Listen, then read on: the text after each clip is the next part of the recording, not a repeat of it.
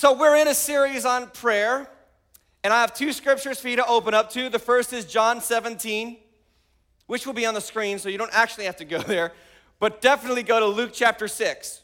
Luke chapter 6, John 17 on your smartphones, on your tablets, uh, on your Androids, iPhones, or in your old fashioned paper Bibles. And we're talking today about praying through unanswered prayer. I am, I've been waiting for this message since the series began because I think that there is not a single person here who has not struggled with the waiting for his prayers or her prayers to be answered. How many know that there is a big difference between God's yes and God's not yet? and you might be there right now. And there's no doubt that there's something you've been praying for. And it seems like the heavens are silent. And God has just said nothing. Or he's clearly told you, um, not yet, or he's clearly told you no, or he might have clearly told you you might be crazy. But I want to challenge you I want to challenge you today, more than ever before. Keep circling. Last week we talked about this, and if you weren't here last week, waterschurch.tv has all of our messages and our podcast updated. Keep circling your prayers, your needs, your wants, your desires, your dreams. Don't stop circling.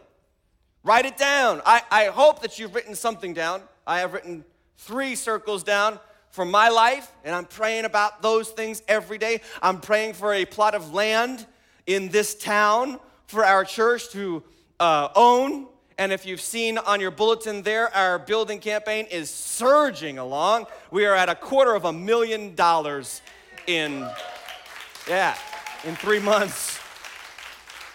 In three months. So that means by the end of a year, we should have a million, okay? So keep it coming. Keep it coming. But I'm circling that land in prayer. And I know that God is hearing those prayers. And I know what it's like to struggle with unanswered prayer.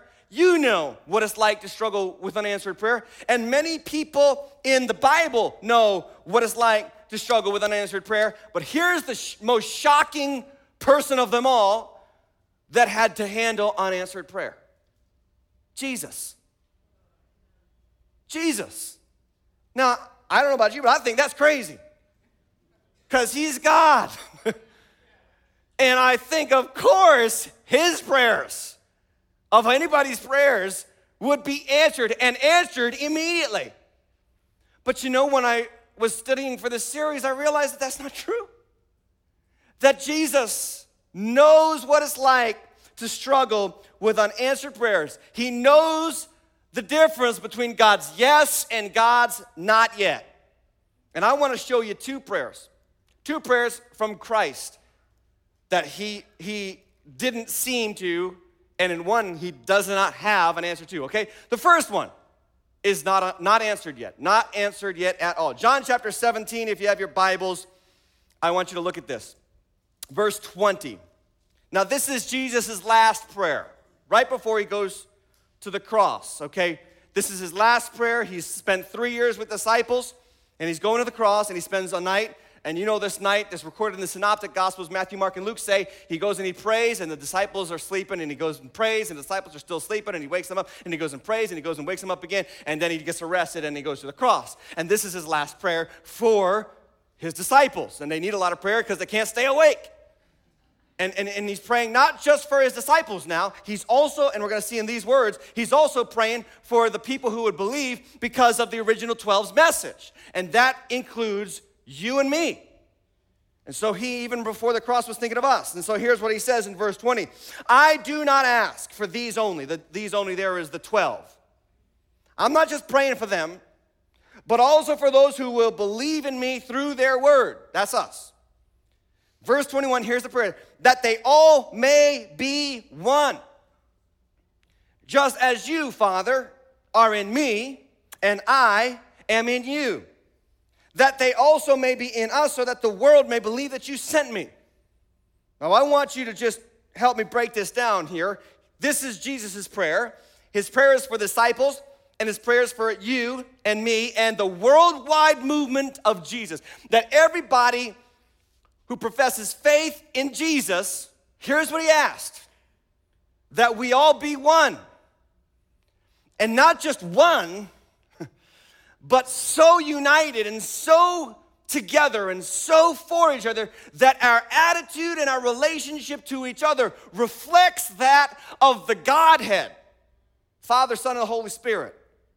That our relationship one with another, worldwide now, would have the same unity, camaraderie, um, others centeredness that exists in the Godhead God the Father, God the Son, God the Holy Spirit. Because if you look at the record of Scripture, the three persons of the Godhead are always lifting up and, and, and promoting and glorifying the other two. Jesus glorifies the God, God the Father by the works that he does. Jesus glorifies the Holy Spirit by saying, After me comes the Holy Spirit, and it's better that he come than I stay. And God the Father glorifies his Son at the end. He's gonna get all the glory in the end. And God the Holy Spirit glorified Jesus by empowering him to do good works. So in the Godhead, there is this constant deference to one another amongst all three members. And Jesus prayed and asked God that that same deference, that same preference for one another, that same sense of I exist to make you look better would exist not just in the 12, not just in the 120 when he was uh, raised from the dead, not just in the early church, but in the church worldwide throughout the millennia of history history that it has existed up to this point. Now I have a question for you. Has that worked out for Jesus yet? Not even close. Estimates are there's 30,000 denominations right now. 30,000 little subdivisions of Christianity. And I don't have to tell you that those denominations have not always been friendly. They haven't just not supported one another, they've tried to kill each other. The Catholics were killing the Protestants. The Protestants were killing the Catholics. The, the Baptists uh, have hated on the Pentecostals, and the Pentecostals have, you know, lambasted the Baptists. And the Charismatics, well, they've just been so into worship, they haven't said anything. But, but, but there has been, over the history of 2,000 years of Christianity, killing each other, backstabbing each other, hating on each other, looking down upon each other. And I have to believe that Jesus is up in heaven and he's still praying. God, I want them to get along. I want them to have the same preference and deference for each other that we have. And so, guess what? I, you know, if we could take anything from this, here's what I believe. This helps me big time with my unanswered prayers. Because if I serve a Savior who knows what it's like to pray and wait a long time for an answer, that helps me. He knows how I feel, He knows how you feel. and, he, and because he relates to us in that manner, then he can also pray for us and help us get through from God's yes or God's not yet to God's yes. Amen, somebody? All right, Luke chapter 6. This is the second prayer that I found from Jesus that seemed not to be answered. So turn with me to Luke chapter 6. And while you're turning there, we want to say a welcome to our Taunton location. They watch all these videos uh, on their Sunday morning worship services. And so, everybody here in North Attleboro, why don't we give Taunton a hand and welcome them in? Good to see you, Taunton. Luke chapter 6. Okay. Very important prayer here from Jesus. Uh, if I can find it, I'll. Oh, there it is. Okay. Verse 12. Verse 12. In these days, he went out to the mountain to pray. And all night, somebody say all night, he continued. All night, he continued. In what? In prayer to God. And his prayer here in this passage was for who among the thousands that was following him, who would be the 12? Uh, who would be the 12 guys that would be with him, eat with him, you know, recline at the table with him at the Last Supper. uh, who would be the pillars of the New Testament church? I mean, how many want to say with me or could agree? This is a very important decision. Like, who are you going to start the movement with? This is important. There's thousands following him. Some are in it just for the free food. Some are in it just for the miracles and the and the sights. But who are going to be the guys that he's going to leave the whole thing in their hands? Big time decision. So Jesus makes an obvious choice. He prays the whole night through. He doesn't sleep. He doesn't sleep at all. And verse 13, he wakes up and he makes his selections. Now, here's what it says.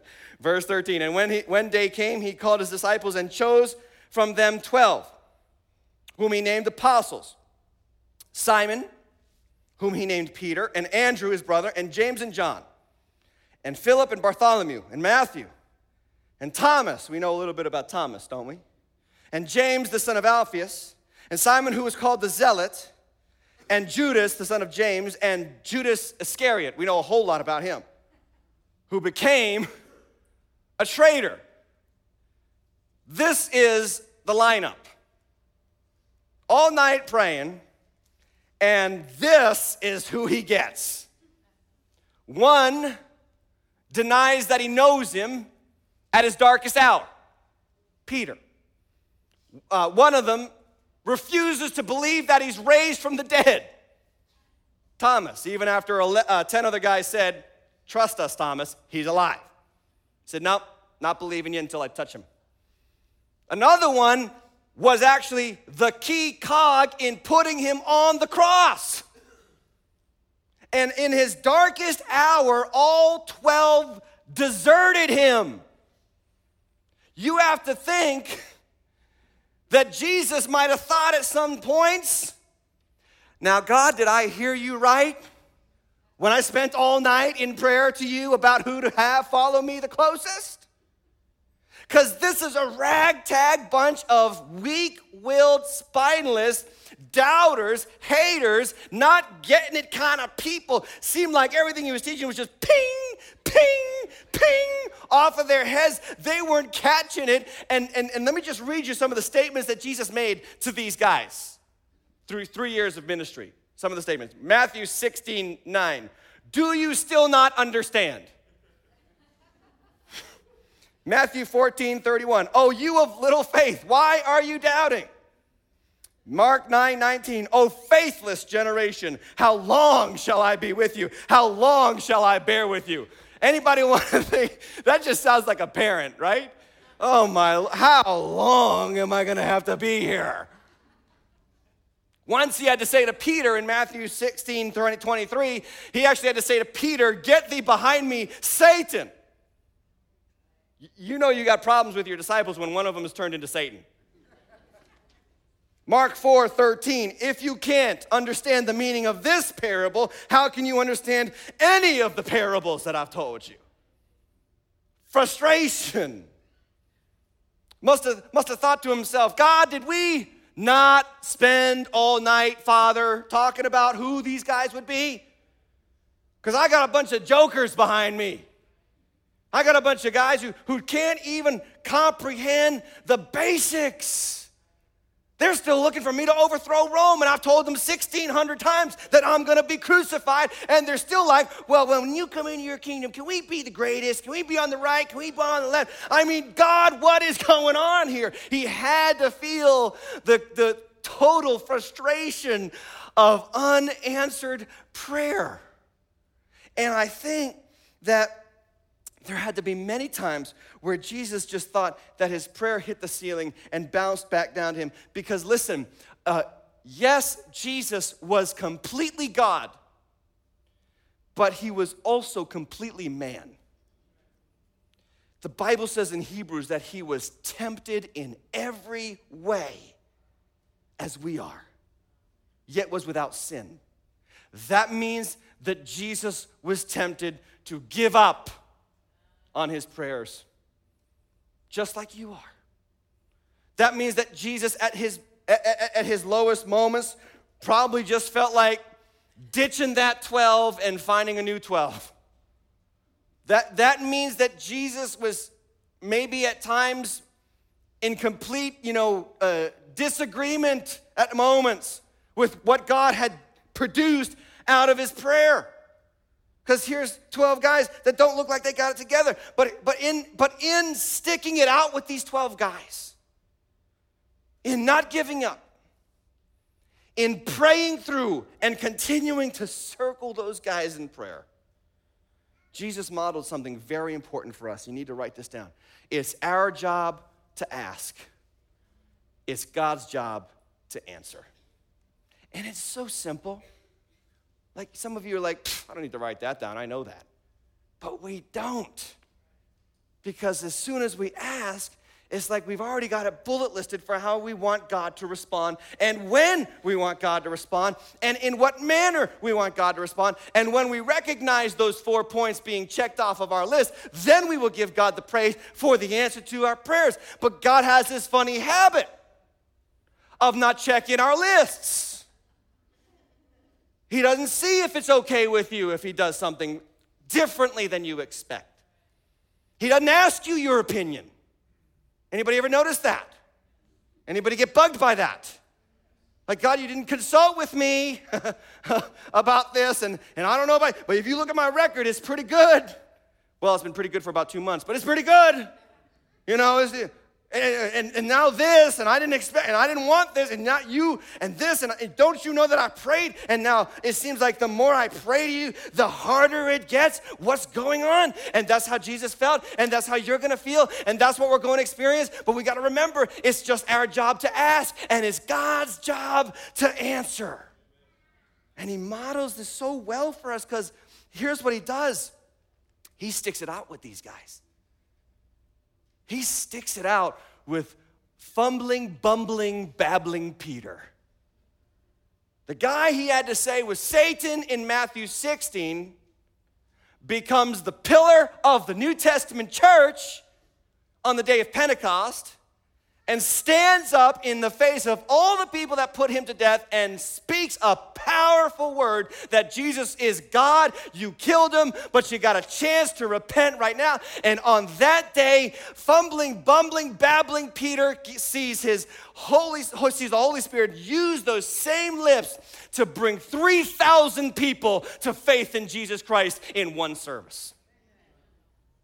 No buildings, no band, no worship team, no comfy pews, just out in the middle of the temple, and 3,000 converts are saved. That got those, those kids, James and John, who are always jockeying for right and left in the, in the kingdom, they're always, who's on my right, who's on your left, Jesus. We, we want those positions. Well, James became the first, first one of the 12 to die for the faith. And John wrote the, the, the, most beautiful of the Gospels, I think, and four other New Testament books, including Revelation.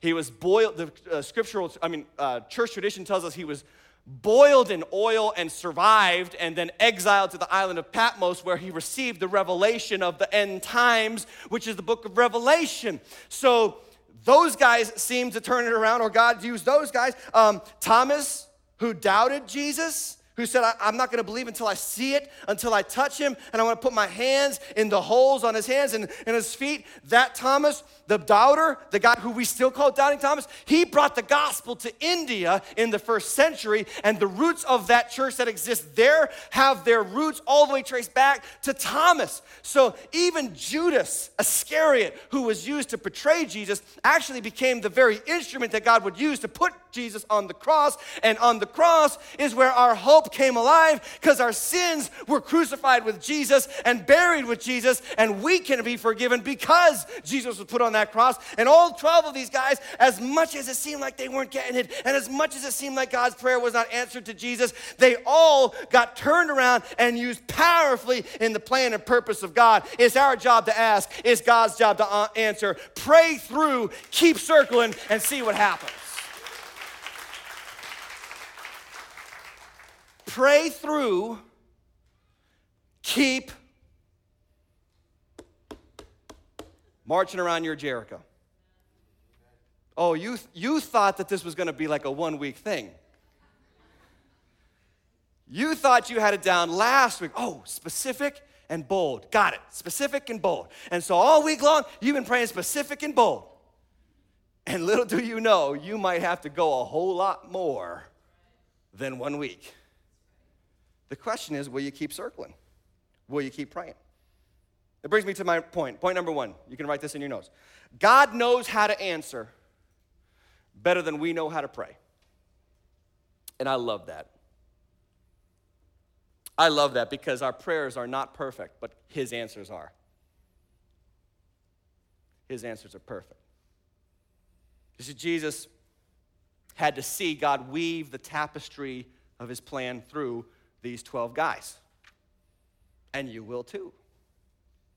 Um, he didn't stop praying for them. We know this because at the Last Supper, he's praying for them, right? In John 17. And he actually tells Peter, uh, Peter, I got news for you, Luke chapter 22. Satan has sought to sift you as wheat. Satan's asked God to test you in my darkest hour. And, and he says this to Peter He says, But I've prayed for you that your, fail, your faith doesn't fail, and that after you're restored, you strengthen your brothers. In other words, Peter, uh, Jesus could have said it like this Peter, I prayed about choosing you. And I got to be honest, there were times when I thought that prayer was not answered. But you're coming around. I see potential. But now you're about to enter into your darkest moment as my disciple. And I want you to know I'm still praying for you. I'm still praying for you. Will you continue to circle when it seems like the very thing that you want God to do, He's actually doing the opposite? Like Jesus prayed for this guy to follow him through thick and thin, and now he's about to deny him three times. And he's still praying. Will you keep circling? Will you keep praying? Will you keep calling on God and believing that He will answer you? Jesus prayed long, Jesus prayed through, and he kept circling because God knows how to answer better than we know how to pray. Because let's let's let's be honest. How many of us have a couple of prayers that now we're glad God said no to? Anybody got a few of those? Like you, you know, you prayed so hard in college, ladies, for that guy, and you thought he was the one, the perfect man. And you show up at your 20 year reunion and God never gave them to you, and you, you thought back then that God just was unfair to you, but now you show up at your 20 year reunion and he's bald and he's unemployed and he drinks beer all day right? Or, or, guys, that girl that you thought was the bomb in high school, and God never let you date her. In fact, you asked her out, and God let her say no to you. And now, 20 years later, you're seeing her, and she's bald, unemployed, and drinks beer all day. Like, how many of you are glad about the prayers that God did not give you? He knows how to answer better than you know how to pray. Like that job that you thought you just had to have, and now the company's gone.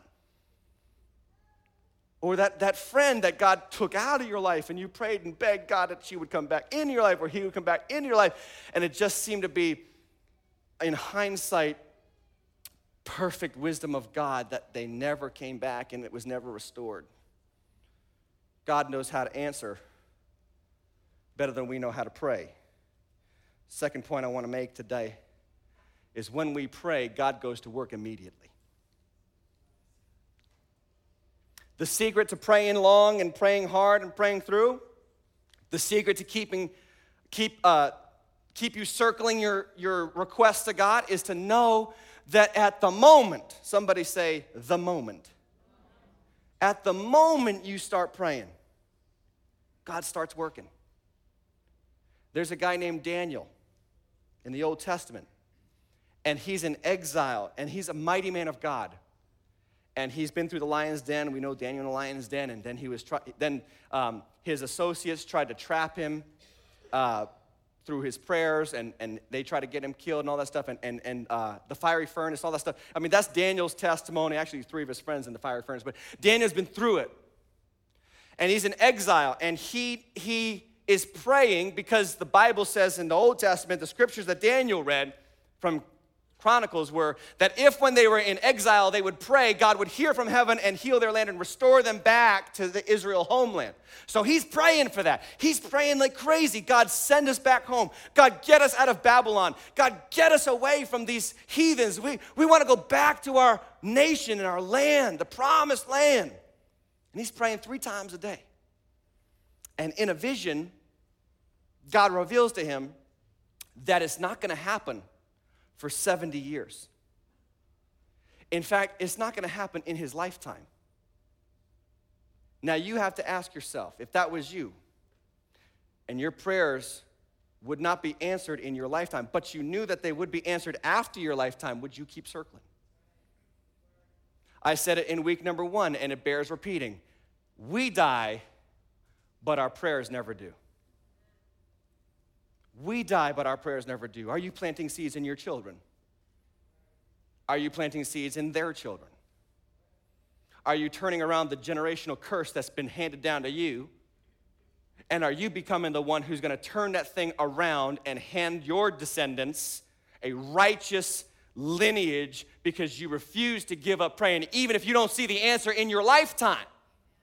What did Daniel do? Daniel did Daniel did this. He just kept praying 3 times a day, even though he knew and God told him that the prayer would not be answered in his lifetime. That's faith.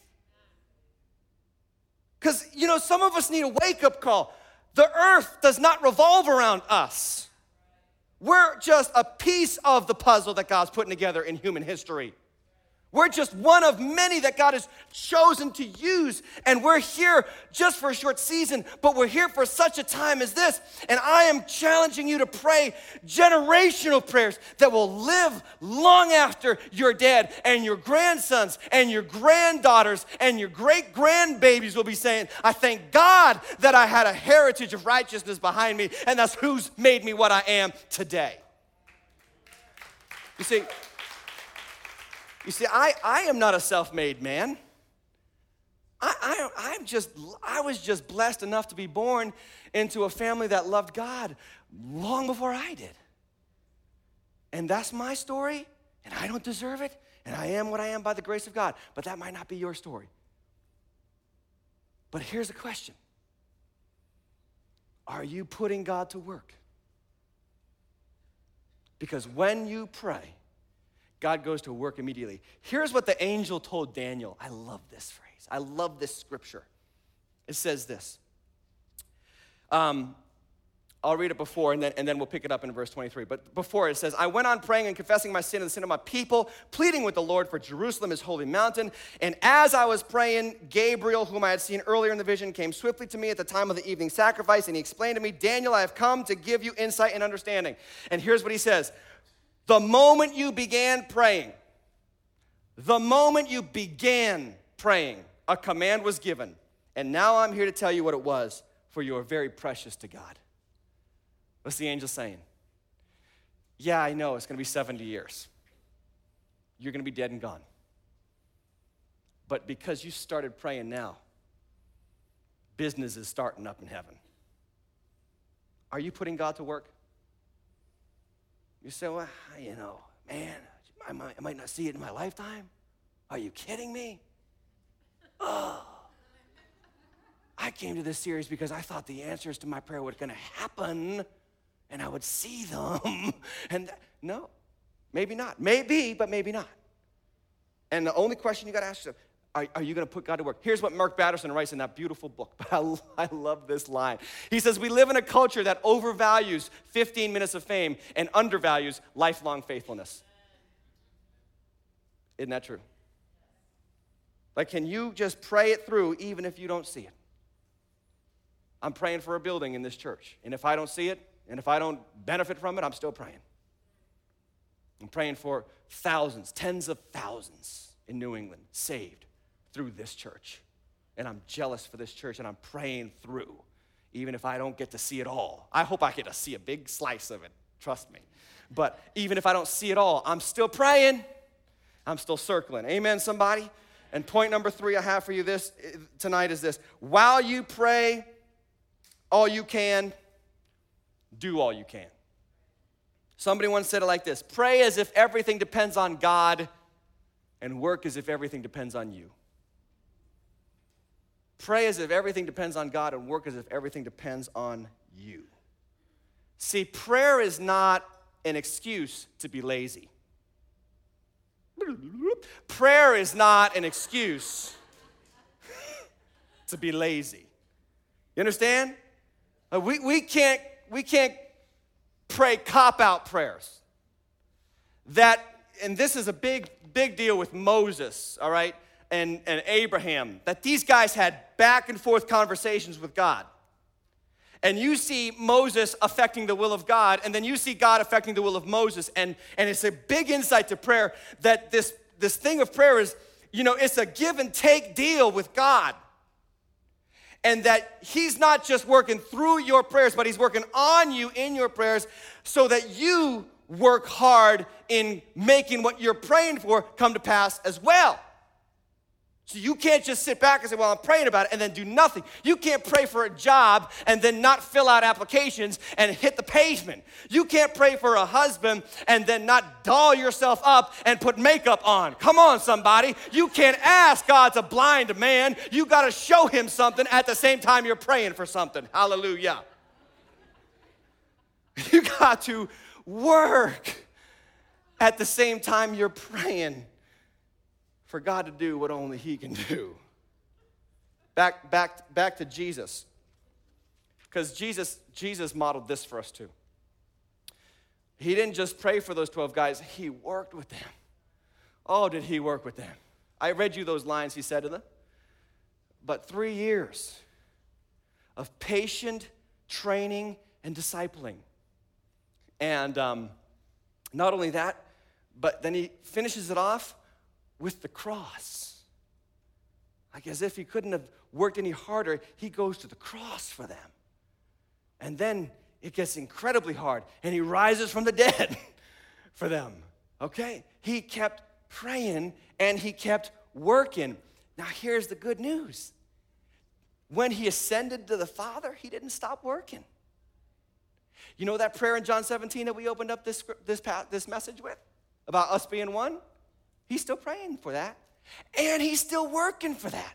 I want to read you two scriptures that tell us that, that Jesus is still working on his prayer being answered. Uh, Romans 8 34. Jesus, Christ Jesus, who died, more than that, who was raised to life, is at the right hand of God and is also interceding for us.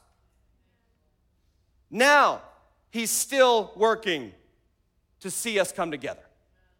Uh, Hebrews 7:25, another scripture. He, that is Jesus, is able to save completely those who come to God through him because he always lives to intercede for them. And that word intercede is a big theological word, but here's what it really means uh, to give you a better picture of it. Interceding is very similar to another English word called intersecting and if you want to see interceding in the scriptural definition, here's what it is interceding is not just praying for a long time, interceding is seeing the will of God and the will of man intersect in such a way that it comes together. That's what Jesus is doing right now. He's working on your will and he's working on the Father's will. And he's trying to manage and make those two wills come together so that the purposes of God and the kingdom of heaven comes and the will of God comes to earth as it is in heaven. And you are part of that process in your prayers. And Jesus is still working on you. Uh, Philippians 1 6, I am sure of this, Paul says, that he who began a good work in you will bring it to completion until the day of Christ Jesus. How many of you are happy tonight Jesus is still committed to working on you. So, what about your prayers? You want a godly family, you better start getting godly. You want a godly husband, ladies, and he's not godly right now, don't nag him. That's not what the scriptures tell you to do. Read it from 1 Peter. In quietness and in submission, let your good deeds be seen to him, and that will do it. You understand? It's not just cop out in prayer, it's pray it through and work it. and work it and work it and work it. Back when we were in a little church building in 152, and I, and I kept praying for God to give us um, a building. There was a building on Route 1 that I had. Here's what I did. After uh, I got out of the office, every day I would go over to that building and I would walk around it. My Jericho circle, I was drawing circles back then. And, um, and then, you know, after walking around it for about four months, it was sold to somebody else. And I thought, oh man, ah, so much for that. And then, it, like literally two months afterwards, this thing opened up, and this building seats about twice as many people as that building could have seated. And, and this building, I think, is much more strategic for where we're going as a church right now. And God just kind of answered my prayers. He didn't give me the building that I wanted, but He gave us this place, and we have exponentially grown in this place. And God is still on the move. And that's why I'm excited that the place that I'm circling now is so big, amen, that God is going to outdo that one. And I'm looking forward to where we're going, not where we came from. You do all you can. Let God do all He can. He knows how to answer better than you. Know how to pray. And when you pray, God goes to work immediately. My challenge to you is this keep circling, pray long, pray through. I want you to stand.